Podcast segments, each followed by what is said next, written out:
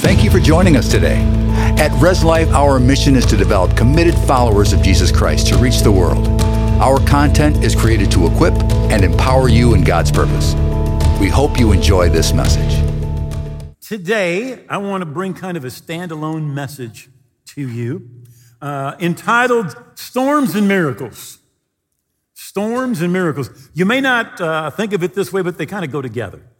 Storms and miracles. I want to read from Mark chapter 6. Now, Mark is one of the synoptic gospels. Matthew, Mark, Luke, they, they, almost every story that you find in one, you find in the others. Right? And so it's different perspectives on the same story. And then there's John, whose gospel, who really talks about so many things that none of the other gospels talk about. But uh, in Mark chapter 6, in verse 34, it says, And Jesus, when he came out, saw a great multitude and was moved with compassion for them, because they were like sheep having no shepherd. So he began to teach them many things.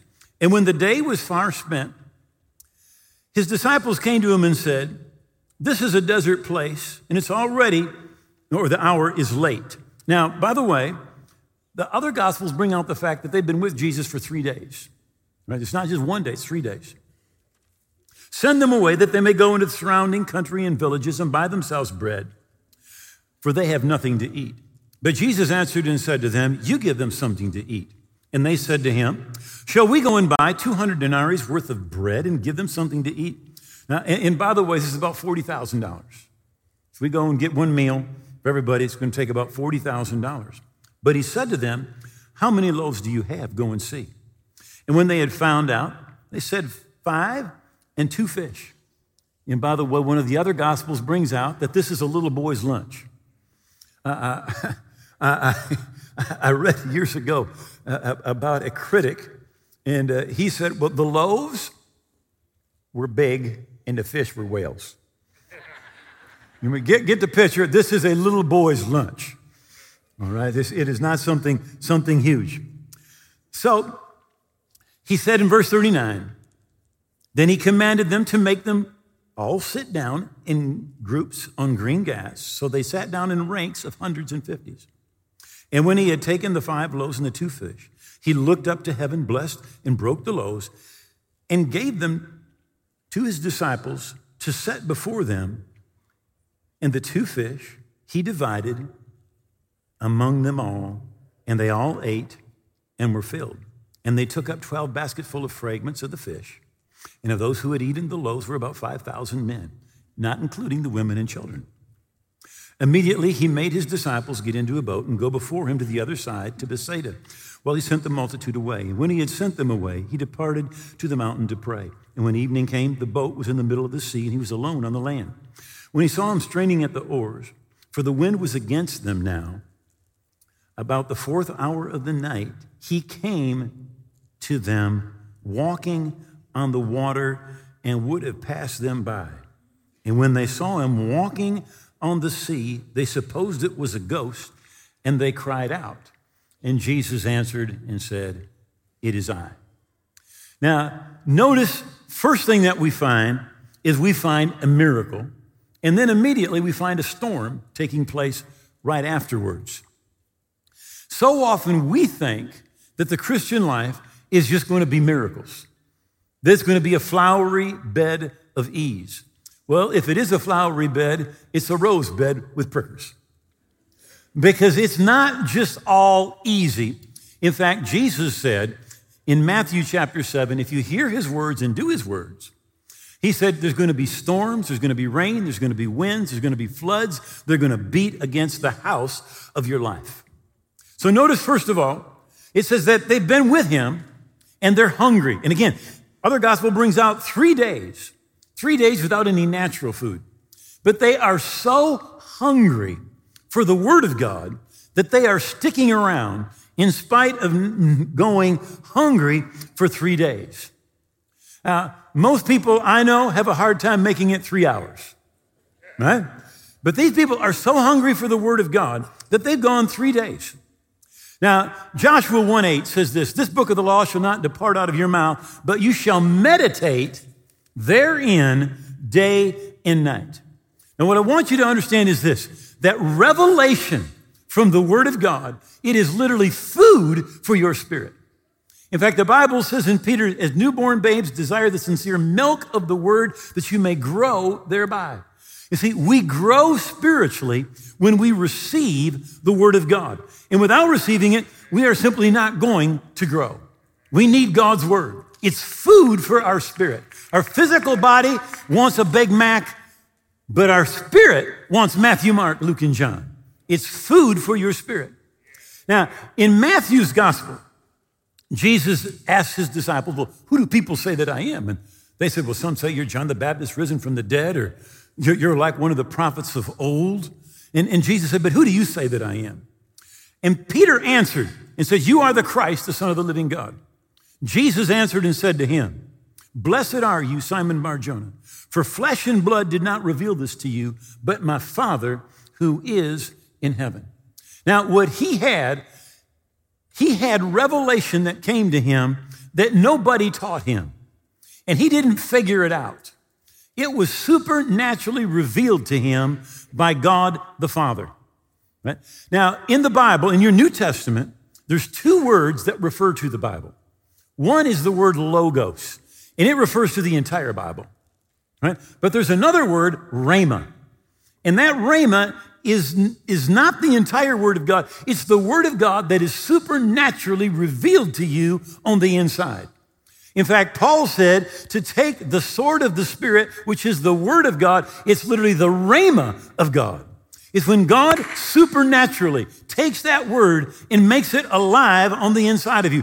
Now, when that happens is when you and I meditate on God's word.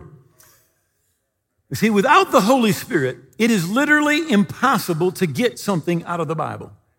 You can memorize the Bible all the way from Genesis to Revelation. But unless the Holy Spirit makes it alive to you, it's just logos. It's just this, this, this book. But when the Holy Spirit comes along and he reveals it to you supernaturally, that's why it is impossible to hack God's revelation system. A while back, somebody was hacking Jeannie and I trying to get into our stuff. And I mean, they almost got in. But I want to tell you something. You cannot hack God's system, right? Because you can look at it in the natural and try to figure it out, but unless the Holy Spirit comes and reveals it, it's just going to be something you've got in your head, but it's not going to be something that's in your heart. So in Mark 4, Jesus said to them, Be careful what you're hearing. The measure of thought and study that you give to the truth that you hear will be the measure of virtue or knowledge that will come back to you. And more besides will be given to you who hear. The key to spiritual growth is revelation knowledge. It's when the Spirit of God comes and makes that alive on the inside of you. And notice Jesus said it's related to the amount of thought and study, or we can say it this way it's related to the amount of meditation that you give. When you prioritize the Word of God, and you meditate in his word. Now, notice it said in Joshua day and night. Again, in Psalms, it says day and night. Right? You know, the Bible says it this way in Isaiah it will keep him in perfect peace whose mind is stayed on him. Yeah, some, I have so many people that are worried. They're worried about the economy, they're worried about COVID 19, they're worried about racism and unrest. But you know, when your thoughts are focused on God and His kingdom, you're going to have peace when other people are biting their fingernails. When others don't know what to do, you can have peace. He says you'll have perfect peace if you keep your mind stayed on Him, right? So, so make sure that, that you're just not like doing your duty in the Word of God, right? You've got to get in there and say, Holy Spirit, reveal this to me, right? Now, one of the things Uh, about spiritual truth, there are spiritual truths that run parallel to natural truths. For example, in Corinthians, Paul said a farmer who sows just a few seeds gets a small harvest. He said, but a farmer who sows a lot of seeds gets a big harvest. And he says, even so, in the same way, when you sow little, you get little. When you sow much, you reap much. So there's a parallel. Right? But very often, spiritually things are the exact opposite of natural things. For example, Jesus says somebody slaps you, how many know what your flesh wants to do? I want to slap them back. But Jesus said, no, just turn the other cheek. right? Now, now, in the natural, you think, well, if I want to get, I've got to hoard. But Jesus said, Give and it'll be given unto you, good measure, pressed down, shaken together, running over. It's the exact opposite. And when it comes to spiritual food, it is the exact opposite. How many remember Thanksgiving? I remember Thanksgiving. What a great day. Lots of pies. I love pie. Right? Had too much. Anybody here besides me had too much? I had so much that I was thinking to myself, self, you shouldn't eat for three days. It's like when you get full, listen, when you get full with natural food, you're not hungry for any more. The exact opposite is true of spiritual food. The more spiritual food you consume, the more spiritual food you want. Right? And if you want to get uh, a way, uh, get to a point where you have no spiritual hunger, just stay away from spiritual food. If you stay away from spiritual food, your hunger for spiritual food begins to diminish. But the more you receive, the more your capacity grows and the more you want to receive. So, so that's why, for example, it's important to get somebody who doesn't know God in an atmosphere where the Spirit of God is moving. Because they get a taste of they have no hunger at all, but they get a taste. They just get a taste. And they're like, ooh, I want some more of that. Something on the inside went, I want more of that. Right? And that's why it's very important that you and I don't try to take a vacation from the things of God. You try to take a vacation from God's things, right? And what happens is your, dim, your, your capacity diminishes and your hunger diminishes, right? So I want to just encourage you stay in church. If you can't get to church, stay on that podcast, right? But I want to say that, that it's better to be here than it is to watch from there. And, and, you say, why is that? Well, first of all, just think of it like this, right? How many of you sent something today in that worship? You get in an atmosphere where the Spirit of God is moving, right? And there's community that you don't get when you're, when you're there and you're not here. But if you can't be here, be there, right? But here is better than there. Just thought I'd let you know that. All right. So, so the disciples, Jesus, we don't have any, and Jesus says, What do you have? What do you have? So often, what we do is we look at what we have and it's not enough, right? But here's the thing when you bring Him not enough and He blesses what's not enough, what's not enough ends up being more than enough. And I, I want to remind you when He came to Abraham, He said in your King James Bible, He said, I am Lord God Almighty, right? But what He actually said in Hebrew, He says, I'm El Shaddai. And El Shaddai means the God who is more than enough. Right? He's not barely enough. He's not El Cheapo. He's not just enough. He is more than enough. But miracles begin with what you have. There is a, a, a, widow in the Old Testament who comes to the prophet Elisha, and, and she says to him, You know my husband. Her husband used to work with, them, with the prophet. And he says, and all that he did. He says, but now the creditors have come, and we've been forced, I've been forced to mortgage. And in those days, you mortgaged yourself or your kids, and she had mortgaged her two sons. And they're coming to take my sons. And this was his, his response What do you have in your house? And she says, I have nothing except one little jar with a little bit of oil. He says, Great. He says, Go to all the people you know and gather vessels, not a few. Go to your house, you and your sons, close the door, close the windows, and start to pour.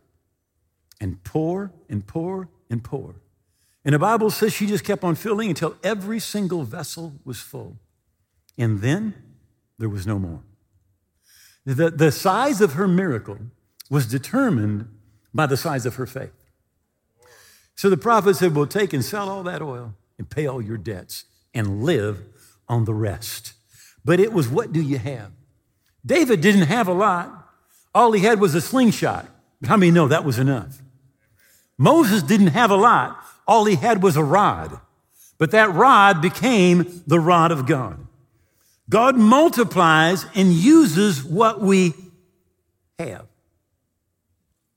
Here's what I, I, as you study this, this, uh, this miracle, of the feeding of the 5,000. It mentions that they don't count the women and children. Right? Now, here's what I think is great God uses to do a miracle what nobody else counted. Whose lunch was it? It was a little boy's lunch. And nobody counted the little boy. Right? You know what God wants to do? God likes to use to bring miracles those that nobody else counts on. See, they may look at your age or your education or your gender or your race or your past or your hurt or an abuse or an addiction, and they may think, well, they don't count. If they say you don't count, God's counting on you.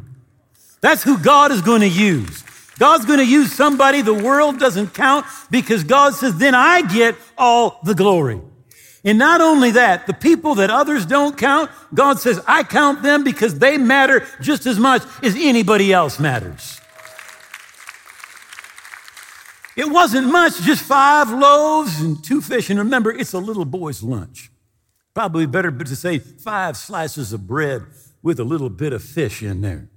The others, they wrote him off, but Jesus took it. Now, next thing it says that he did is he separated them into groups of 50 and 100. Now, I don't know if trying to get people to do something's like trying to herd cats.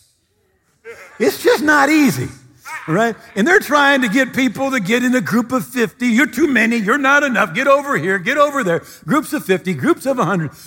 They've already been waiting three days to eat. And, and now Jesus is getting ready for the miracle, and he's taking time organizing everything. Let me just say something. The best miracles sometimes take time. The best miracles take time. Hebrews 10 38. It says, For you have need of endurance. That's the New King James. Some translations just say patience, but that's not it. It's endurance. I mean, you can be patient sitting in a rocking chair doing nothing, right? You're just patient. You're just rocking. You're doing nothing. But endurance is different than patience, right? Because endurance says you're doing something. You're going through something, right? You're fighting way, your, your way to that place. I love what Jesus said. He said, the kingdom of God suffereth violence and the violent take it by force. There's some enduring that needs to take place. The Bible says this about Job, Job 5 11. Indeed, we count them blessed who endured. And you have heard of the perseverance, the perseverance of Job, and have seen the intended end by the Lord, that the Lord was very compassionate and merciful. Now, now notice this that it says, You've seen the perseverance of Job. You know the story. He loses everything that he has. Then he loses his family. Then he loses his health. But notice what the Bible says the end intended by the Lord. God's plan, God, God wasn't looking for him to lose his stuff and his kids and his health and his marriage and all the stuff that went with it. God had an intended end, and his end was not loss, but his end was blessing. In fact, the Bible says at the end, God turned his captivity, gave him twice as much as he had before. Now, he began with, he was the richest man in all of the East. If I remember right, he had 2,000 yoke of oxen and like 5,000 camels. Who needs 10,000 camels anyway? Right? I mean, God didn't just show up with enough, He showed up with more than enough. God's intended end was not the problem, but God's intended end was a breakthrough in blessing and provision and miracles and healing. That was God's intended end. The, the, the, Bible says this in Romans chapter 8. It says, We know that all things work together for the good of those who love God and are called according to his purpose. I don't know what storm you're in right now, but if it's not good, it's not the end. You got that? If it's not good, it's not the end. Because God, when He's done, He works all things together for our good. And if it's not good yet, it's just not the end yet. And there needs to be some persevering. There may need to be, you need to stand, you need to rebuke, you may need to do something, but you just stand. So he said, sit them in 50s, sit them in hundreds. Now, notice that there's structure in this miracle, right? We need structure to manage the blessing that God wants to give. We need structure. Right? We're in God's house here. If we get 50 people to turn, give their lives to Jesus today, and we've got no plan on how we're going to disciple them and how we're going to help them grow in their spiritual life. How many of you know we may have had a harvest, but we'll lose the harvest? You know, I was fishing with my grandson this week, and uh, we, were, we were catching some fish. And let me tell you something: you can't put 50 fish, you can't keep 50 fish if you don't have a bucket. You need a bucket to put the fish in. You need structure. Uh, a friend of mine, his name is Willie George. He pastored in Tulsa, Oklahoma for years.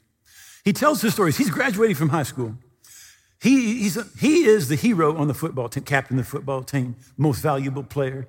And he thinks, I'm going to get, you know, some, a scholarship going up, going into college. I'm, I'm going to get the scholarship. And the scouts come, and they don't, they don't even, they don't give him anything. And they take another guy from the team who's kind of an oaf. He says, just a big oaf. And he says, and I could not figure it out until later when they told me.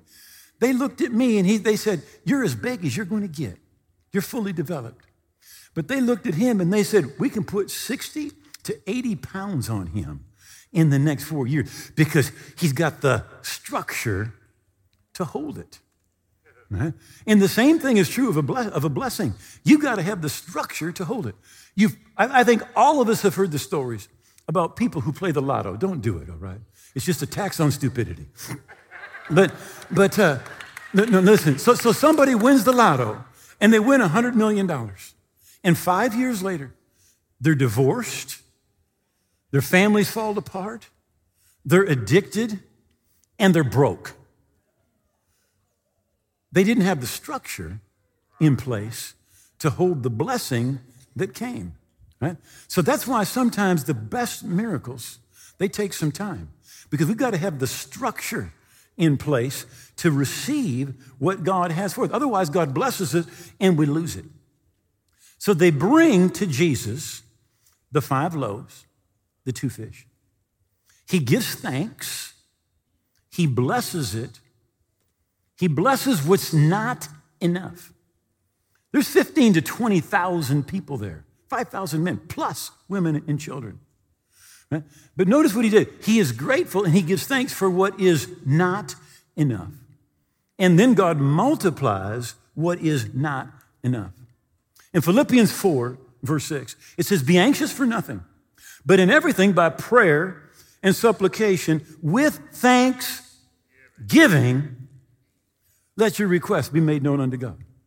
Most of us forget that part with thanksgiving. We go to God and we say, God, my car is in bad shape.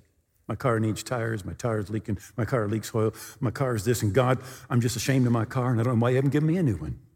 God, I'm ashamed of this car. Well, listen, uh, if you're not thankful for the car that you have, no matter what its condition, I promise you, if God gave you a new car, you'd be complaining in three months. You'll be complaining. We need to be thankful for what we have where we are today. And if you're thankful for what you have today, you're going to be thankful. If you're not thankful for a one room apartment, you won't be thankful for a, a five bedroom, six bath house.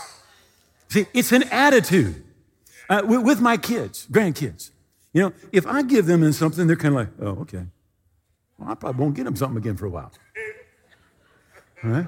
But if I give them something, they go, oh, Papa, you're the greatest Papa in the world. I'm like, you're right. I'm going to the store right now, get you something. Isn't it true? It's true. And the Bible says when we come, we need to come with an attitude of thanksgiving. Right? See, you say, but let's have a little. Yeah, but when you have that little and you're thankful and God blesses it, a little ends up being more than enough. More than enough. And so often we've got the attitude of the, of the prodigal son's older brother. Remember, as the prodigal son comes back, the father sees him, runs out, embraces him, kills the fatted calf, puts a robe on him, new shoes on his feet, ring on his finger, And he says, We're having a party. Kill that fatted calf. The older brother comes and sees what's going on, and he won't even go inside. And so his father goes out and says, What's wrong? He says, Well, look, your, your, your son has come and you've killed the fatted calf. And uh, some of your translations will say, And you never even gave me a young goat. One paraphrase says this You never even gave me a skinny goat. I think a lot of Christians have a skinny goat God. They have a God that will give, give them maybe, maybe a skinny goat. See, but God doesn't want to give you a skinny goat. He wants to give you a fatted calf. He wants you to be blessed. But so often our mentality is so small. We need to be thankful. And don't be thankful when everything arrives. I, believe it's in the book of Nehemiah where they're laying the foundation of the temple. Now, this is just the foundation. And when they get the last stone of that foundation laid, they're blowing the trumpets and they start worshiping God and they start shouting. All right? Now, the temple isn't done, it's just the foundation. And they start shouting and they're worshiping the Lord and they're praising God and they're shouting, Praise God for his mercy endures forever. Hallelujah. And the Bible says they heard them a great way off. Not when it was done, but when there was just the foundation. I want to challenge you. Don't wait until your full healing's there, till the full provision's there, till the full deliverance is there. When you just get a little blessing from God, start shouting. Start giving thanks. Saying, God, I thank you. The rest of it's coming. I thank you for this provision. I thank you for healing. I thank you for deliverance. I thank you for your presence. I thank you for direction. God, I thank you for your Holy Spirit.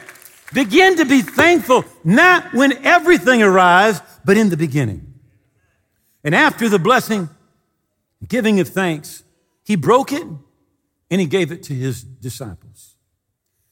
He gives thanks, he blessed it, and he broke it.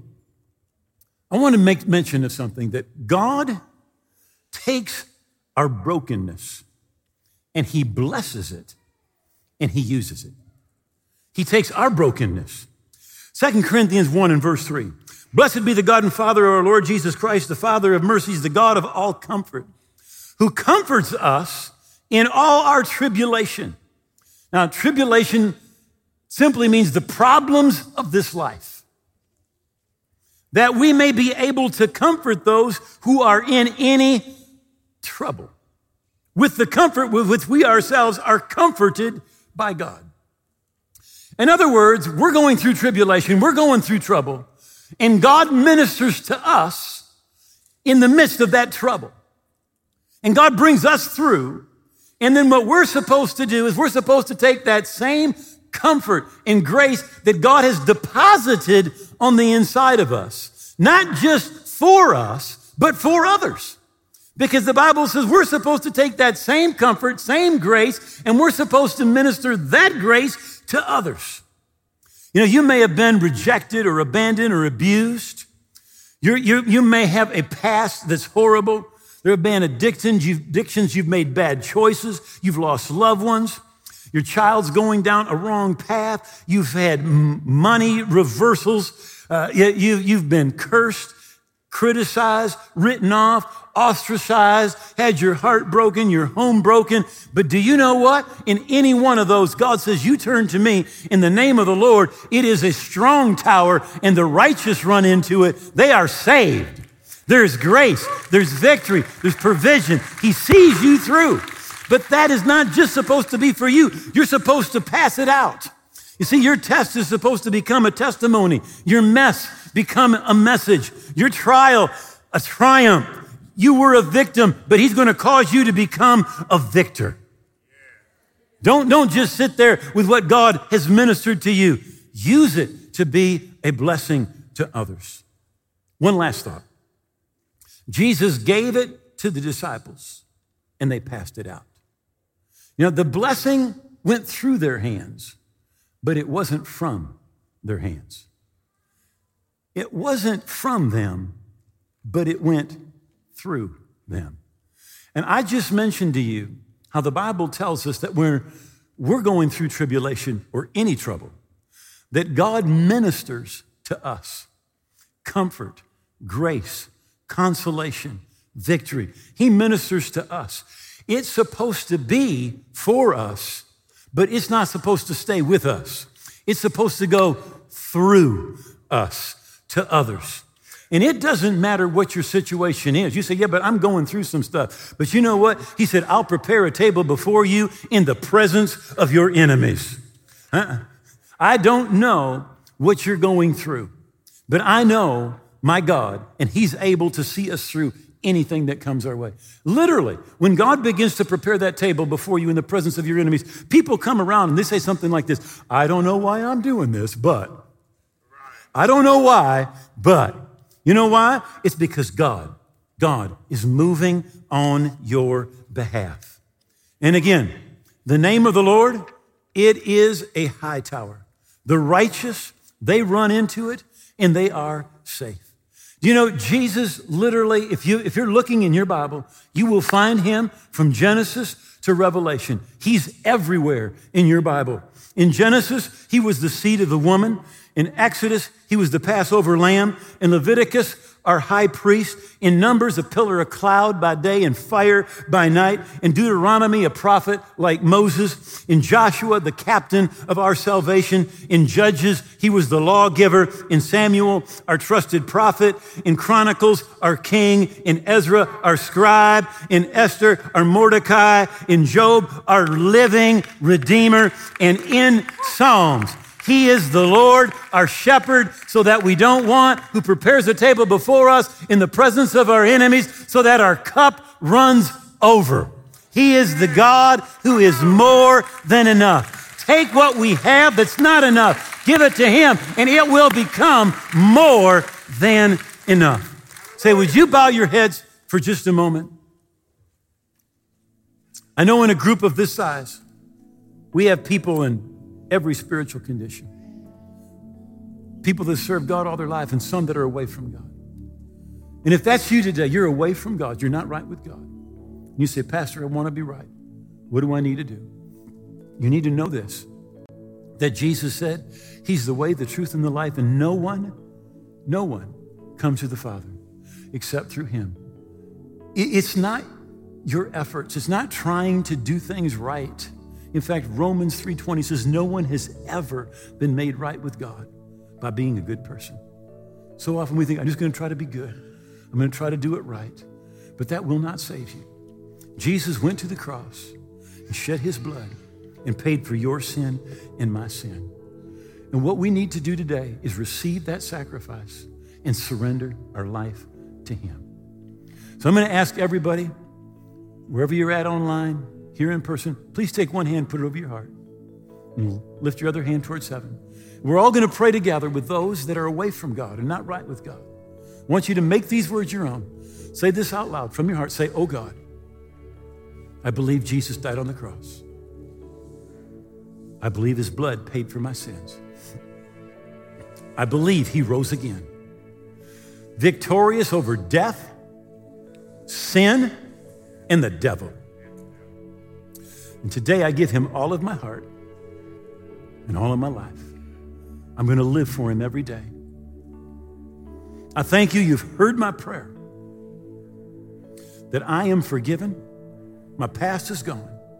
I'm a part of your kingdom today and forever.